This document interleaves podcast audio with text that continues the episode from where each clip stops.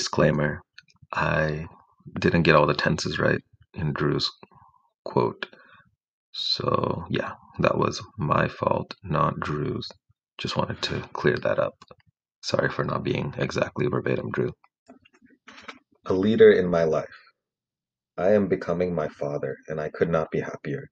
My father is the single greatest leader in my life, bar none. I love my dad. He has been actively involved in helping me to become a stronger, wiser, and better man since day one. I could not begin to enumerate the lessons, skills, goals, and characteristics that my father's leadership in my life has established in me. They are legion. Rather, I will present a single demonstrable example. Since the time I learned to talk, my father has been teaching me to speak. Logical, critical thinking, problem solving, and debate have been part of everyday life with my father for as long as I can remember. He wanted me to have not only autonomy and intellectual strength, but also moral integrity and wisdom. He wanted me to know what I believed and why I believed it. Furthermore, I had to be able to articulate my position. Debates on various topics were and still are a family pastime. Just for fun, we will argue point and counterpoint until a clear winner is established. Even after a real dispute over a real issue, my parents often would still take the time to discuss my language with me and critique my rhetoric and arguments. Don't use so many absolutes in your argument. They're often difficult to prove conclusively. Try not to let your emotions dictate your speech. A wise man always thinks what he says. A fool always says what he thinks. Work on communicating, not just talking. Use appropriate words. Articulate your thoughts into the best, most understandable message. Eye contact. In this way, my father has led me to become a proficient communicator. I'm thankful for my father's leadership in my life because today I am very, very happy and I know why. I have done what he has led me to do and I am who he has shaped me to become. I'm not perfect, but I'm always working toward a goal my father taught me to pursue. God has given me this day to do as I will. I can waste it or use it for good. What I do today is very important because what I trade for it is a day of my life. When tomorrow comes, this day will be gone forever, leaving behind something I've traded for it. I want it to be gain, not loss, good, not evil, success, not failure, in order that I should never regret the price I paid for it. This day is my day to move ahead. Now my days are full of life, my nights are full of peace, and my future is bright with promise. Thank you, Dad. That was uh, Drew McGaffigan speaking about his father, Andy McGaffigan, as reprinted in Run with Abandon by Jill McGaffigan. Um, I have the pleasure of knowing at least a little bit all of these delightful people, and uh, I just finished Jill's book finally. Um, yeah, this I wanted to cry when I read this. It's it's one thing to be highly spoken of by strangers, right? By people who know you from a distance and maybe only see your highlights, right? They know your reputation, but they don't know you. But when someone who lives with you for at least 18 years um, thinks the world of you, right? Like, I, I just, I can't imagine doing parenting like better or more successfully than this. Um, you know, Andy was a professional baseball player, and it's very easy to think that you know that might have been the highlight or the great accomplishment of his life, but you know, in so many ways, like this, this right, like forming a man. Um, I just, I, I don't have words. Um, yeah, I just honestly, it's that's not super related to the rest of this episode. I just wanted to share it. I thought it was amazing and incredible and so well written as well. So I did not get your permission, Drew, like your mom did. But um, yeah, I hope you don't mind that I'm bragging about you and your dad. So here are some thoughts from Jill that I um, that were very convicting. That this is really the um, the heart of my questioning, I guess. Is God everything to me, or do I need just one thing more to be content? Am I willing to let go of everything if that is what the Lord requires of me? Can I give God permission to do whatever it takes in my life to make me pliable to his shaping or to accomplish kingdom purposes that I don't understand? If I want to be wholly his, I will need to release the hold I have on all of my treasures and trust them to God's safekeeping. These treasures include my possessions, goals, comforts, dreams, and loved ones. Am I willing to graciously accept unemployment, singleness, poverty, pain, or even persecution for my faith because my hope is in the Lord rather than these events of life? So that's also from Run with Abandon. It's the final chapter, 18, running to the end. You know, it's it's really convicting. I read this story um, of the rich young ruler so many times and often walked away kind of patting myself on the back because I'm not rich, right? I don't have a ton of excess wealth, so I'm fine. It doesn't really apply to me. So, you know, congratulations. Uh, but the way that Jill shared the story in this book was it's not really about the wealth. Um, it's about whatever is a stumbling block, right? Whatever is between you and God, whatever is that that one more thing that you think that you need, and then you'll be happy, and then you'll be satisfied, and then you'll be content, and then God will be good enough.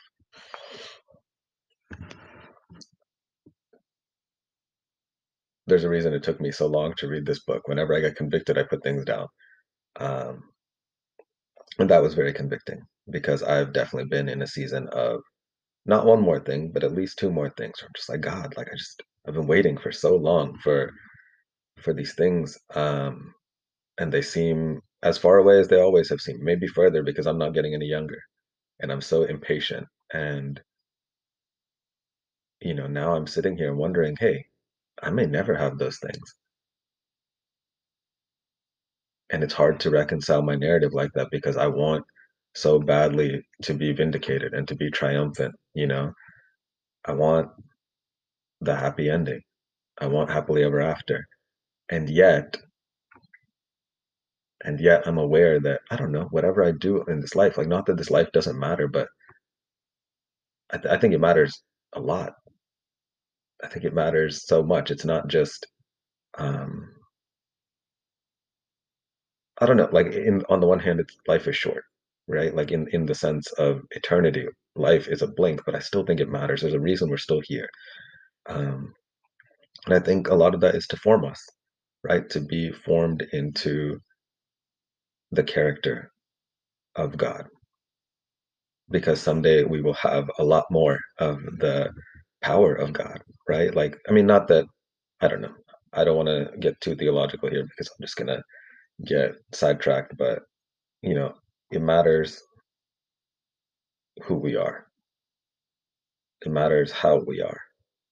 Um, and so, anyway, I'm just, I'm sitting here and I'm, I'm thinking, you know, like, what if I don't get those things? What if I don't get those things? Will I still follow Jesus? And honestly, this is the question that has been tripping me up my whole life. Every time I've walked away from faith, it's been because I really was hoping for something and there was this devastating loss and I didn't know how to process and I could not believe that, you know, um, that God could be real and God could be good. And yet here I was being deprived, regardless of whether or not it was my fault. And let me be honest, it was my fault. Um,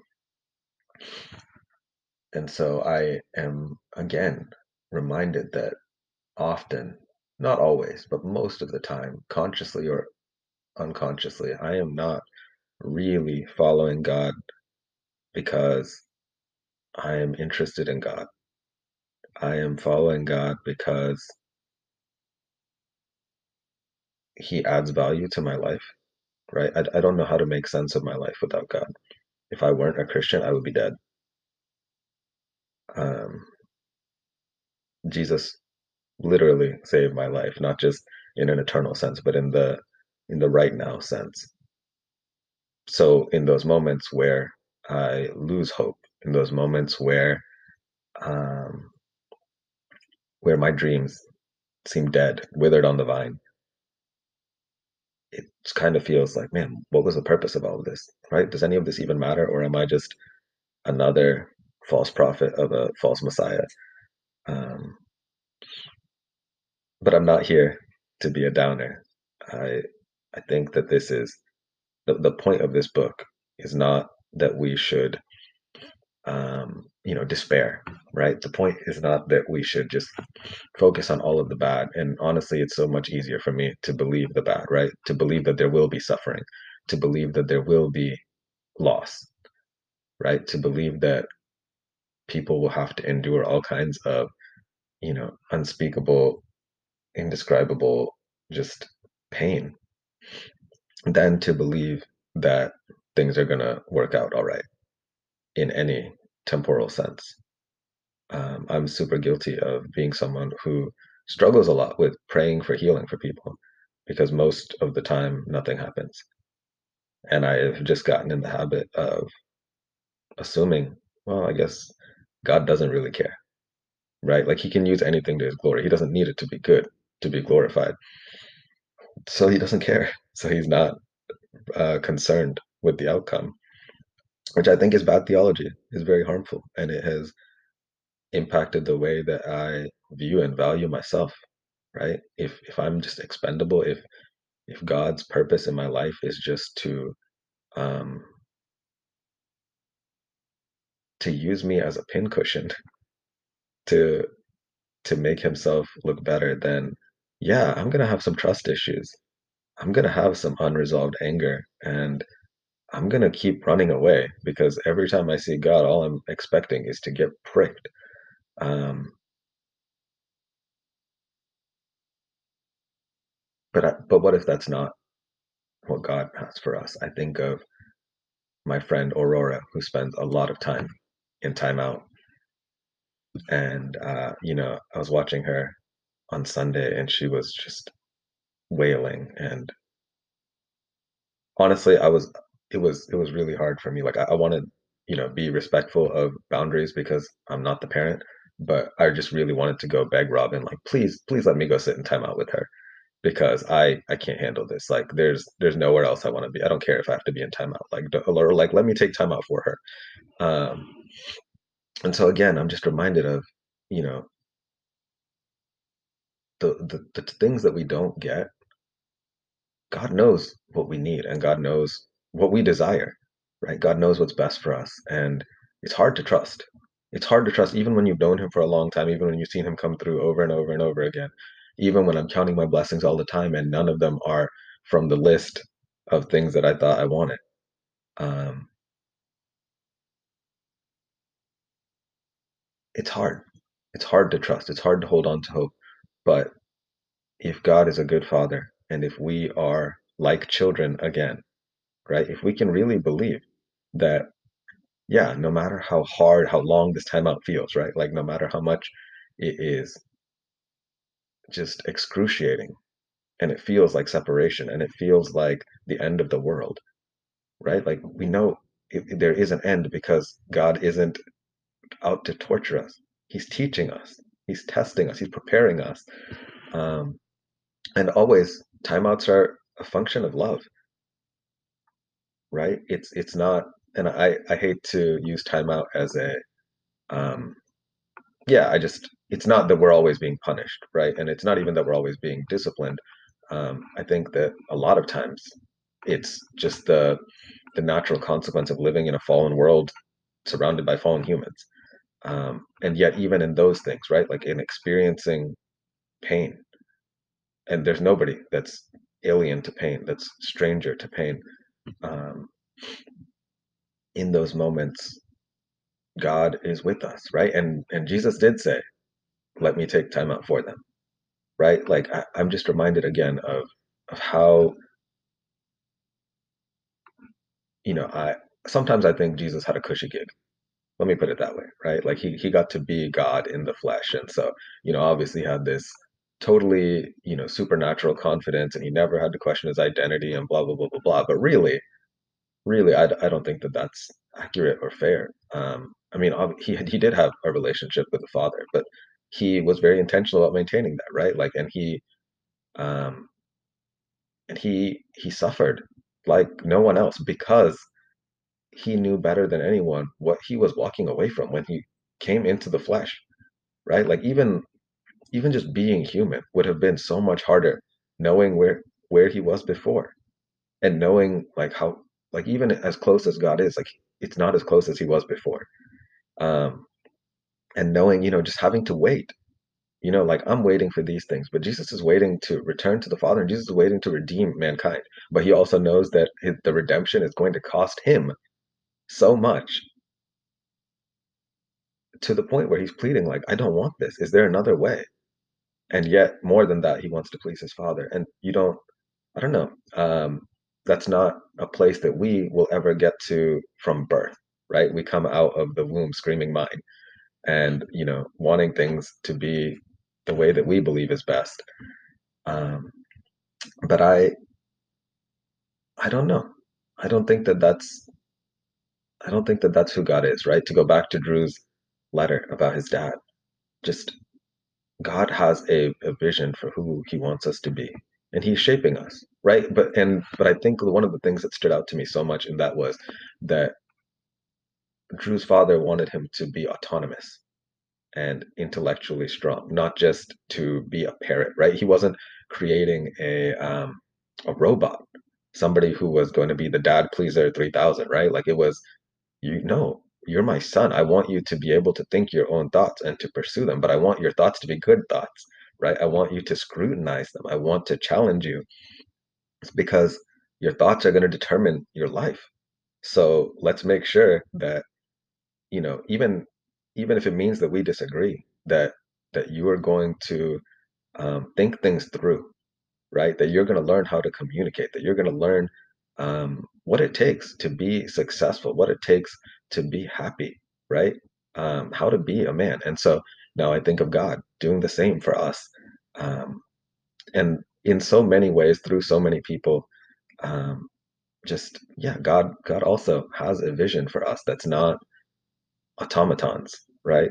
He wants us to be fully alive in Him, but that in Him part is really important because you know my friend Jeff is fond of quoting John 15 that He's the vine and we're the branches. Apart from Him, we can't do anything.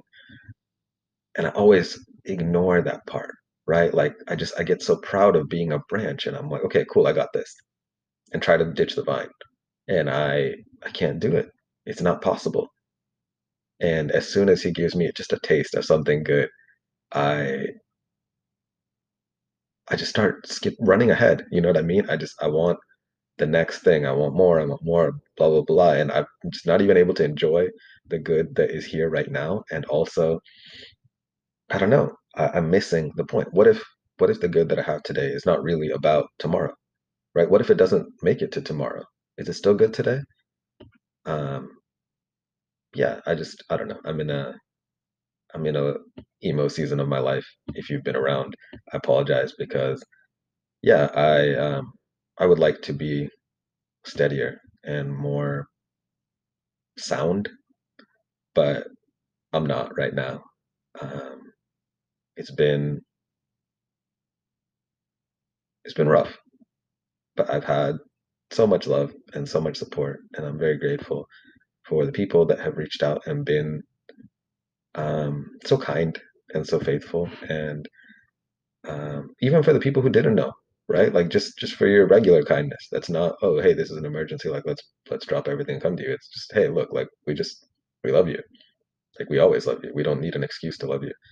Um, yeah, I just I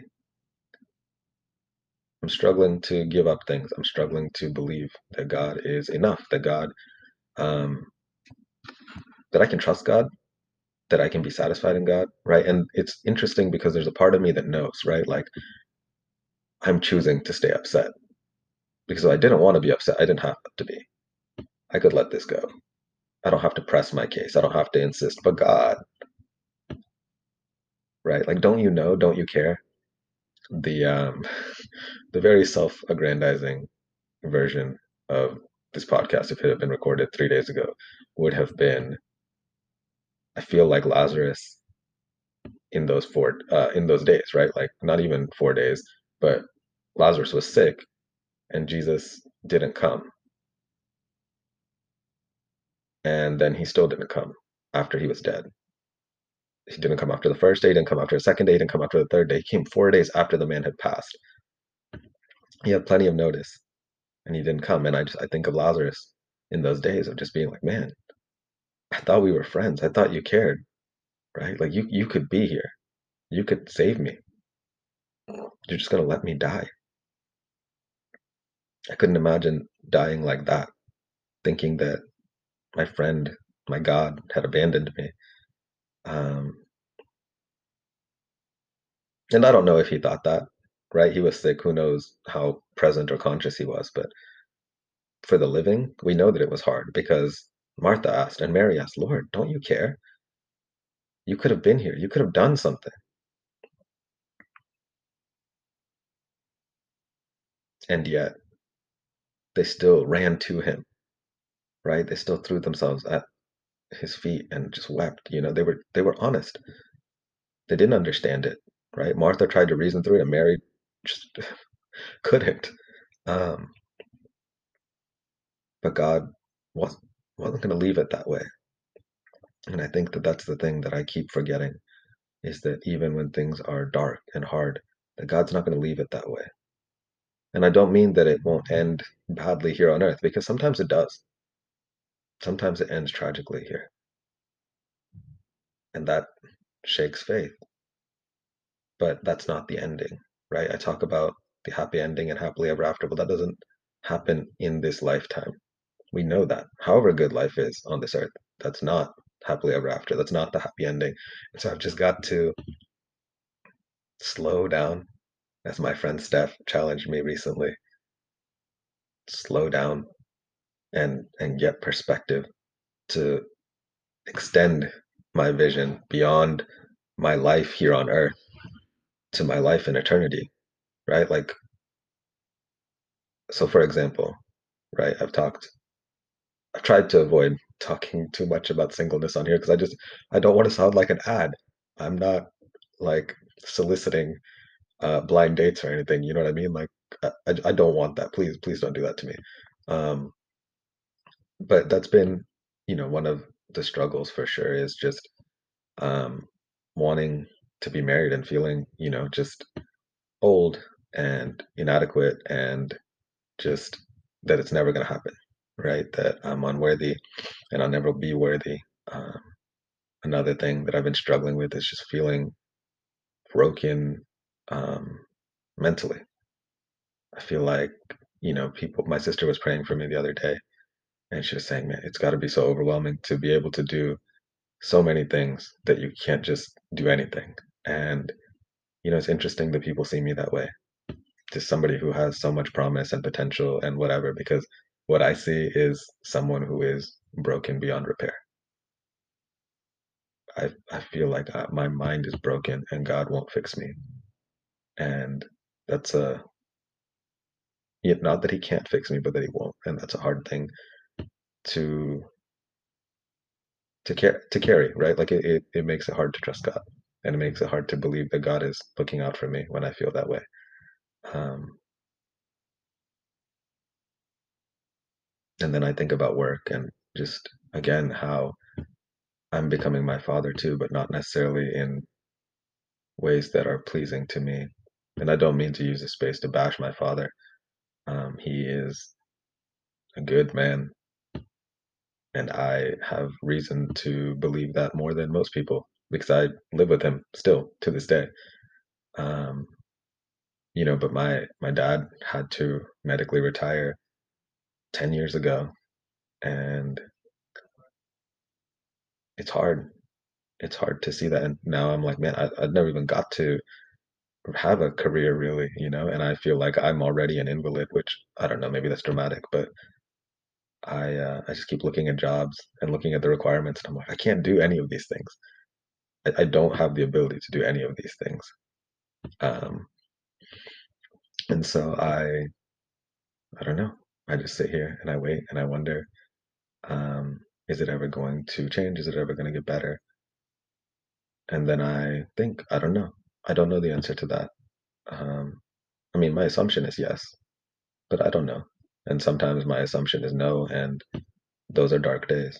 but um, but I'm not living for this life, right? Like I'm not living for 70 or 80 years or 30 years or 40 years or I don't know. I don't know how much time has been allotted to me. I don't get to know until the end.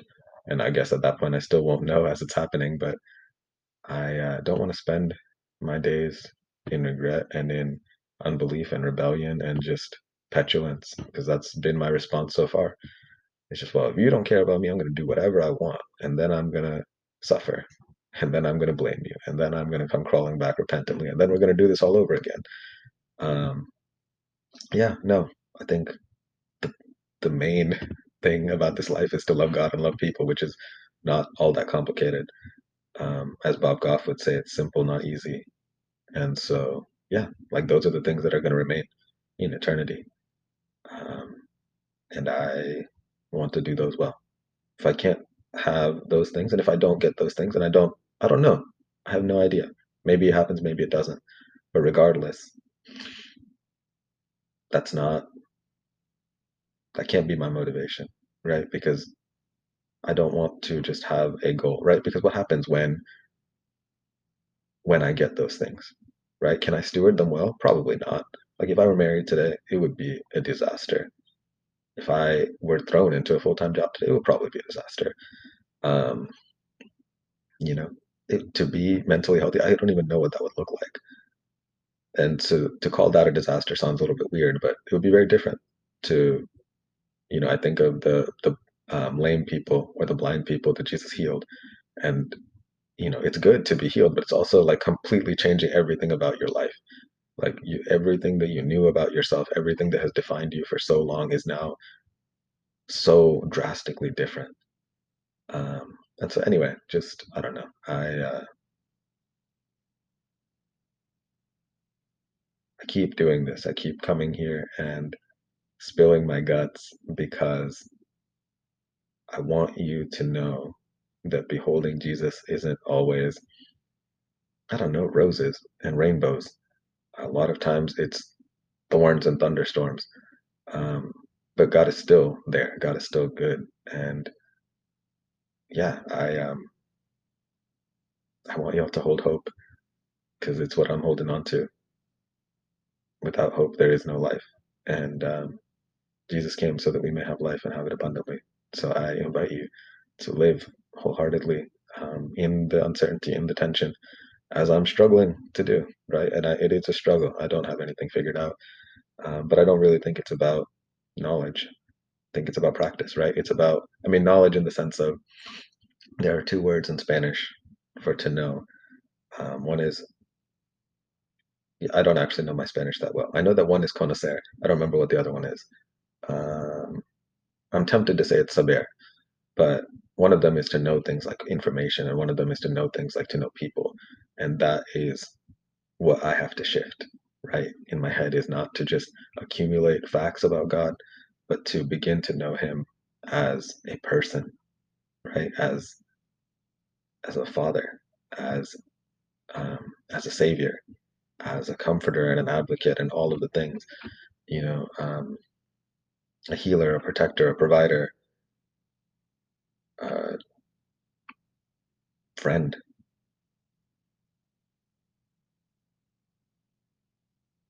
But but those aren't titles, right?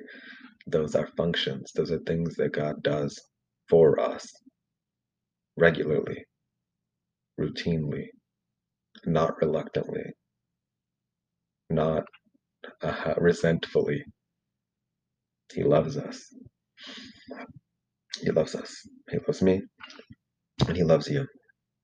And it's going to be good, even and maybe especially when it's not good.